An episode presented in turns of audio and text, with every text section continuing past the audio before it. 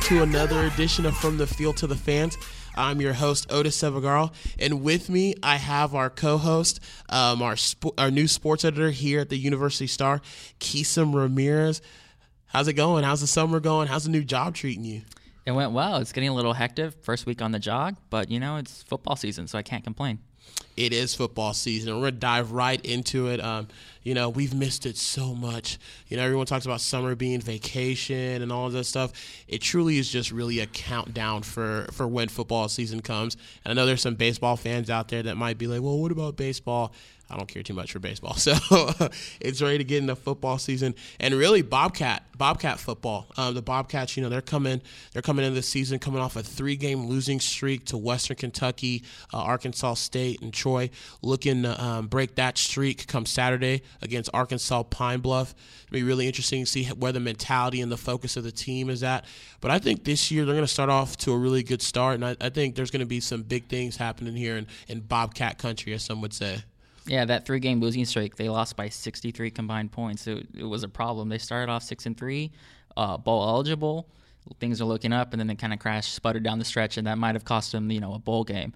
Uh, I'm looking at what from last year. They struggled in the conference. They were two and five in the conference. They are outscored by 84 points the entire year, um, and they only their only two wins were over Georgia State, who didn't win a game the entire year, and South Alabama by two points. So if you're looking at that and you're considering everything, they need to get better at dominating the conference schedule because ultimately that's where your strength resides. Definitely, that's where your bread and butter is. That's how you get to, um, especially in a non-AQ conference. Um, you know, you that's where your bread and butter is. You know, winning in conference, showing up, getting the wins in there. Two and five is not I don't think is what Coach Dennis Franchione uh, wants. But speaking of Coach Franchione, I had an opportunity to speak with him um, Tuesday at his luncheon, and he had some interesting interesting things to say. Take a listen. All right, I have Coach Dennis Franchione here with me. Coach, you talked about it being a lot of firsts. You're going to have your first quarterback. You're going to know who he is. Um, you're going to finally open up at home as a head coach here. And you're finally going to be in a conference for two years in a row. How does that feel? Uh, all good. Uh, I think it's always nice to know who your quarterback is when you go into a season. Um, you know, playing in the same conference two years in a row finally is pretty big too. I think our players, if you talk to them, would say uh, it's a little more comforting. Uh, that doesn't mean you win more games or anything, but I think you have a better feel for the teams and and uh, you know what it's like to play them. We remember last season pretty well, uh, and then you know getting to open up at Bobcat Stadium and hopefully having a great student crowd and great crowd all together to support our guys. We should be excited to play no matter what. And we have played good in first game since I've been here. So hopefully that will carry over. We'll prepare like we need to, and that home crowd can give us a little boost. Coach, can you kind of give the fans and, and, and people out there some of the key players that you want us to kind of look out for in this first game against Arkansas Pine Bluff? Well, I think uh, you know Tyler Jones, obviously a quarterback, and uh, the running backs Rob Lowe, Terrence Franks, Chris Nuttall. Um, you know, defensively, Craig Mager uh, has had a great camp. Mike Orakpo, David Mayo have really done well. They're veterans. They're preseason all-conference type guys. So, uh, you know, those are the guys that they've seen play. Uh, some newcomers like David Mims is going to get his real first starting action. I think he'll have a really good camp. Uh, Brandon Sarabi in the offensive line is a first-time starter for us, and so uh, there's there's going to be about 24 guys play their first college football game Saturday night. Could be as many as 24 guys. So there's a lot of new ones that could be stepping out there for the first times. I know that uh, you know you have a new defensive coordinator and Coach Thompson, and then also on offense you're going to be running up tempo, more more no huddle offense. So how do you feel like the players have adjusted to Coach Thompson and the offense adjusting to the no tempo from the spring to the summer till now in fall camp? Uh, it's been really, um, for an old ball coach like me, really rewarding to watch Coach Thompson coach and how the players have uh, embraced and gravitated to him and how he's taught and, and the, his ability um, uh, to be so multiple with, with everything in a fairly consistent basis in practice where they're confident. That's hard to do when, when it's your, your first year. Uh, offensively, the tempo thing. Um, you know, we, we kept our terminology very similar. Uh, we, we shortened a few things uh, to make them easier to call. Uh, we went to a lot of code words. uh, and the guys have had a lot of fun, I think, with that. And so uh, the proof will be Saturday night when we see how the tempo goes. And we won't always be fast. We'll we'll control the tempo of the game, but uh, from what we've seen in practice, I think it should go pretty smoothly. And coach, if you have one thing to tell the fans out there before Saturday's game, what would it be? Well, be there, be there, and uh, this this football team relishes the fact that the students are in the stands and um, they feed off the student body and. Uh, we're all Bobcats. We're all in this together. They know they they represent the students, and uh, they love it when they're there, and uh, they love to play for them, uh, and they love to hear the, the, them embrace them and, and encourage them. And home field's supposed to be worth seven points. You got, got to have people there like the students to, to have that seven point advantage. Yeah, so Coach Fran definitely had some interesting things to say. Um, one of my favorite things about that interview was talking about the first. Um, he mentioned that in his press conference at the luncheon. You know, they finally know who their quarterback is going into a season for the first time since he's been here. They finally get to open up at home. Uh, that's always fun for the Bobcat crowd. And, uh, you know, just finally being in a conference, stability. Uh, they're going to know the enemy, as he likes to call them, for finally two years in a row. So, same jersey, same color schemes uh, you know what the teams are going to bring. So um, I know he's really excited about that, and hopefully they can build off of that. Um, you know, stability of being in a conference, and it just feels to me that Coach Franchione is finally comfortable.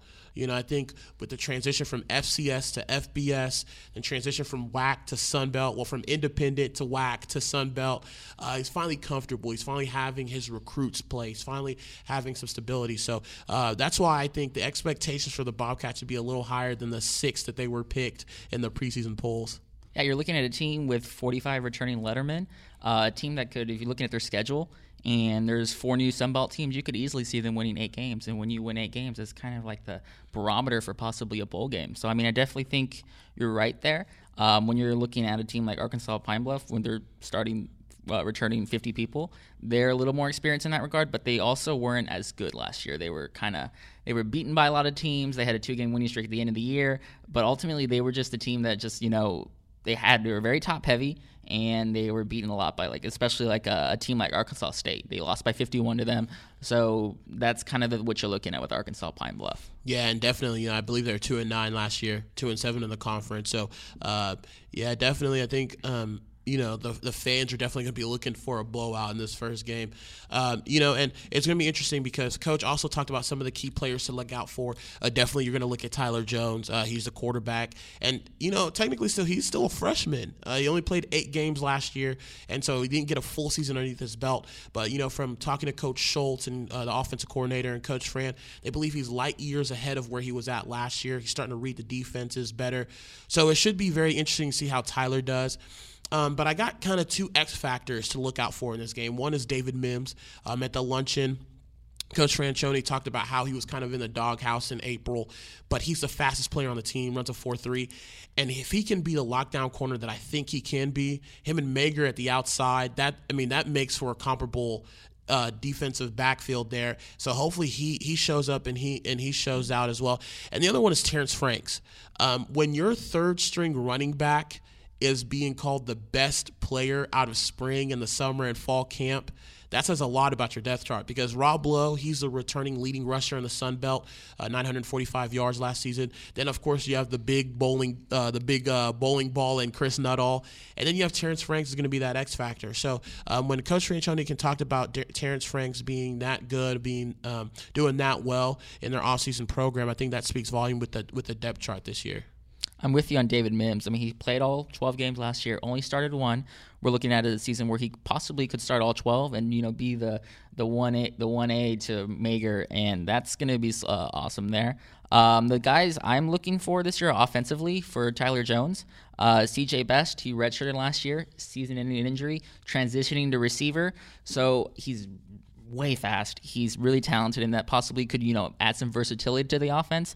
And I'm also looking at Bradley Miller. He led the team in receiving yards. Uh, safety valve for Tyler Jones, who's just playing eight games. So he's essentially a freshman in a way. He was injured last year. He's still learning the offense. And Bradley Miller is, when you're looking at tight end down the middle, what better way to, you know, uh, alleviate his concerns with uh, Bradley Miller? Yeah, I definitely agree on Bradley Miller coming back. You know, 311 yards, I believe, last year. Had an amazing spring game, 145 yards, I believe, two And touchdowns, uh, and they got the game-winning two-point conversion. So uh, it's going to be interesting to see how the Bobcats fare and uh, do in this first game. You know, and now we got to go to our pick'em, our pick'em segment. Uh, Keith and I, we're going to kind of keep track of, you know, who's doing really well throughout the season. We're not going to pick the Bobcats every week, unfortunately, because we have to be unbiased even though we pay tuition to this great, great school. so uh, this week, I got the Bobcats winning 35-3. Um, last year against Prairie View A&M, they 28-3. There's kind of a buzz around the stadium like, okay, we couldn't do any better against Prairie View. So I think 35-3, we beat Arkansas Pine Bluff. And I look for us to score a little bit more than that with this new up-tempo offense. They're targeting 75, 80 plays, so yep. I, am certainly with you. Uh, we're kind of in the same light. I'm predicting 35-7. I'm giving Pine Bluff credit for one touchdown. I think Benjamin Anderson, fantastic runner, fantastic quarterback. He's their whole offense. I feel like they're going to get at least one touchdown in the game. Yeah, definitely. Um, so pretty much that that kind of wraps up the first show that, that we got going on here. You got any final thoughts? No final thoughts. I mean, this is a game that w- when you're looking at Pine Bluff, you really, really need to start one and zero just for the sake of having that momentum. And for the last two years, Texas State has done that, so they're in a good shape. Definitely. Uh, I agree with you. And I, I, like what Coach Fran said at the end of that interview. Just show up. If you're a fan, just show up to the game and support the Bobcats on their quest to the Sun Belt Championship and being bowl eligible. And if you have any comments for us, any questions, you can leave them at theuniversitystar.com on our podcast page or tweet us at universitystar or at ustar underscore sports using the hashtag field2 fans. For Keeson Ramirez, I am Otis Severgaro, and like I always say, we'll see you next time. Bye.